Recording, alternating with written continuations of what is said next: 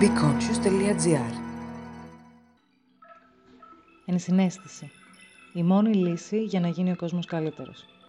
Γράφει η Μαρία Χατζηδάκη. Τι είναι αυτό που κάνει κάποιους ανθρώπους να κλαίνε με το πάμε πακέτο και κάποιους άλλους να δολοφονούν ψυχρό χωρίς κανένα συνέστημα; Ας γνωριστούμε με το πιο σημαντικό από όλα τα ένστικτα. Αυτό που ξεχωρίζει τον καλό από τον κακό. Η ενσυναίσθηση είναι στην πραγματικότητα η συμπόνια που έχουμε για τους άλλους ανθρώπους όταν εκείνοι βιώνουν συγκεκριμένες καταστάσεις ψυχικές ή σωματικές, η κατάσταση του να μπαίνουμε στη θέση του άλλου. Για παράδειγμα, στεναχωριέμαι όταν αδικείται ο συναδελφός μου στη δουλειά, όταν δέχεται κακοποίηση ένας άνθρωπος ανεξαρτήτως φίλου, όταν περιθωριοποιείται μια μειονότητα και ας μην με αφορούν άμεσα. Με άλλα λόγια, η ενσυναίσθηση τοποθετείται ως η ταύτιση των συναισθημάτων ενός υποκειμένου με τα αισθήματα πόνου, στεναχώρια, αδικίας ενός άλλου που το βιώνει. Τύποι ενσυναίσθησης. Οι επιστήμονες έχουν καταλήξει σε δύο διακριτές κατηγορίες της ενσυναίσθησης. Η συναισθηματική ενσυναίσθηση απαντά και σε άλλα θηλαστικά, αφορά τη στιγμιαία και αυτόματη αντίδραση σε ένα ερέθισμα και φαίνεται να είναι απόρρια εξελικτικών μηχανισμών. Εξελικτικά δηλαδή, τα άτομα που ήταν σε θέση να αντιδρούν με αγωνία αντί για επιθετικότητα στην αγωνία ενός τρίτου, ήταν πιο πιθανό να επιβιώσουν και να αναπαραχθούν γιατί ήταν σε θέση να φροντίζουν καλύτερα τους απογόνους τους και να είναι σε μεγαλύτερη ετοιμότητα ενάντια σε πιθανούς εξωγενείς κινδύνους. Από την άλλη μεριά, η γνωσιακή ενσυναίσθηση έχει να κάνει με μια όχι και τόσο αυθόρμητη αντίδραση, αλλά με μια συνειδητή κατανόηση της συναισθηματικής κατάστασης ενός τρίτου. Συνεπάγεται παροχή βοήθειας και αναπτύσσεται αργότερα στη ζωή. Σχετίζεται με τις εμπειρίες του υποκειμένου και γι' αυτό απαντά εντονότερα σε ανώτερα θηλαστικά όπως ο άνθρωπος, ο ελέφαντας, το δελφίνι κλπ. Για παράδειγμα, ένα δελφίνι μπορεί να σώσει ένα άλλο δελφίνι, αν αυτό δεν μπορεί να αναπνεύσει, ή ένας νεαρός χιμπατζή μπορεί να φέρει φρούτα από το δέντρο σε ένα γυρεότερο χιμπατζή που έχει χάσει την ικανότητα αναρρίχησης. Κοινωνικός αντίκτυπος. Ένα βασικό χαρακτηριστικό της ενσυναίσθησης είναι ότι βοηθά τους ανθρώπους να συνδέονται με τους γύρω τους.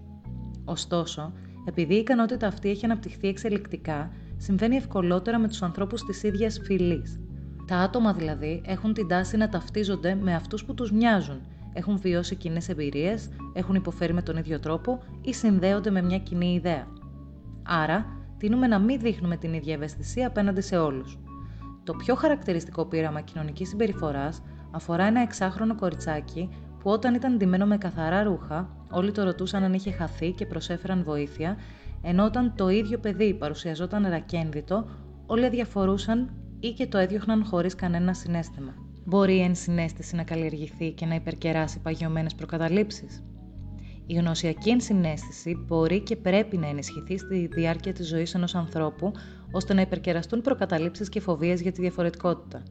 Πώς μπορεί να γίνει αυτό; Φυσικά με την απλή προσπάθεια να μπει στα παπούτσια του άλλου. Μια ενδιαφέρουσα μελέτη δείχνει ότι το ατομικό παιχνίδι με κούκλες στην παιδική ηλικία βοηθάει στην ανάπτυξη της ενσυναίσθησης σε σχέση με παιχνίδια μπροστά από μια οθόνη. Επίσης, στη Δανία, τα παιδιά στο σχολείο κάνουν μαθήματα ενσυναίσθησης. Για την ακρίβεια, τα παιδιά μαθαίνουν να εκφράζουν τα συναισθήματά τους και να σέβονται τα συναισθήματα των άλλων παιδιών, με αποτέλεσμα να ενισχύουν τη μεταξύ τους σχέση και να μειώνουν το bullying και την περιθωριοποίηση. Σύμφωνα με τον Παγκόσμιο Χάρτη Ευτυχίας 2017-2019, η Δανία έρχεται στη δεύτερη θέση παγκοσμίως μετά τη Φιλανδία. Η Ελλάδα κατατάσσεται στην 77η θέση σε σύνολο 153 χωρών. Μπορεί η ενίσχυση της ενσυναίσθησης να υποτελεί παράγοντα για το θετικό αποτέλεσμα της Δανίας; Δεν μπορούμε να το πούμε με σιγουριά. Δεν είναι όμως και απίθανο. Η ενσυναίσθηση απαιτεί γνωσιακές, συναισθηματικές, συμπεριφορικές και ηθικές ικανότητες, ώστε να μπορεί κανείς να ταυτίζεται με τη συναισθηματική κατάσταση των άλλων.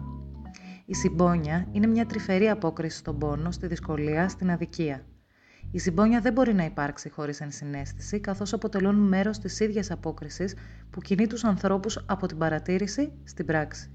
Η εξωστρέφεια, τα ταξίδια, η συναναστροφή, η καθημερινή τριβή με ανθρώπους διαφορετικούς από εμάς, η αλληλεπίδραση και η ανταλλαγή εμπειριών μπορεί να χτίσει μια πραγματική σχέση, να μειώσει τις εντάσεις, να απαλύνει τις διαφορές και να βελτιώσει μια κοινωνία.